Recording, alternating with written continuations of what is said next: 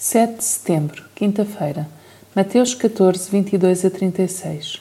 Logo a seguir, Jesus mandou os discípulos entrar no barco e disse-lhes para irem à frente para a outra banda do lago, enquanto se despedia da multidão.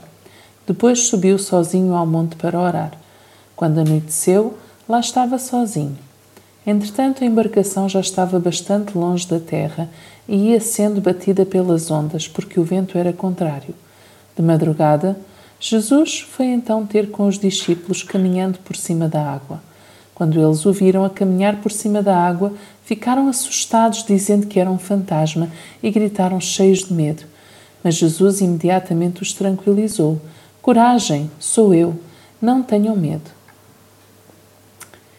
No fim de um dia muito ocupado, os discípulos avançam para a outra banda de barco, mas, açoitados pelas ondas e um vento que se levanta, enfrentam dificuldades.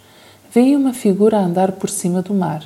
É Jesus, mas os discípulos não o reconhecem até que ouvem a sua voz. Há alturas em que a caminhada da vida pode ser difícil e sombria, mas Jesus está sempre perto e responde aos nossos clamores.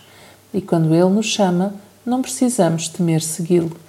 Mesmo que os obstáculos sejam grandes, Jesus acompanha-nos e ajuda-nos, tal como fez com Pedro.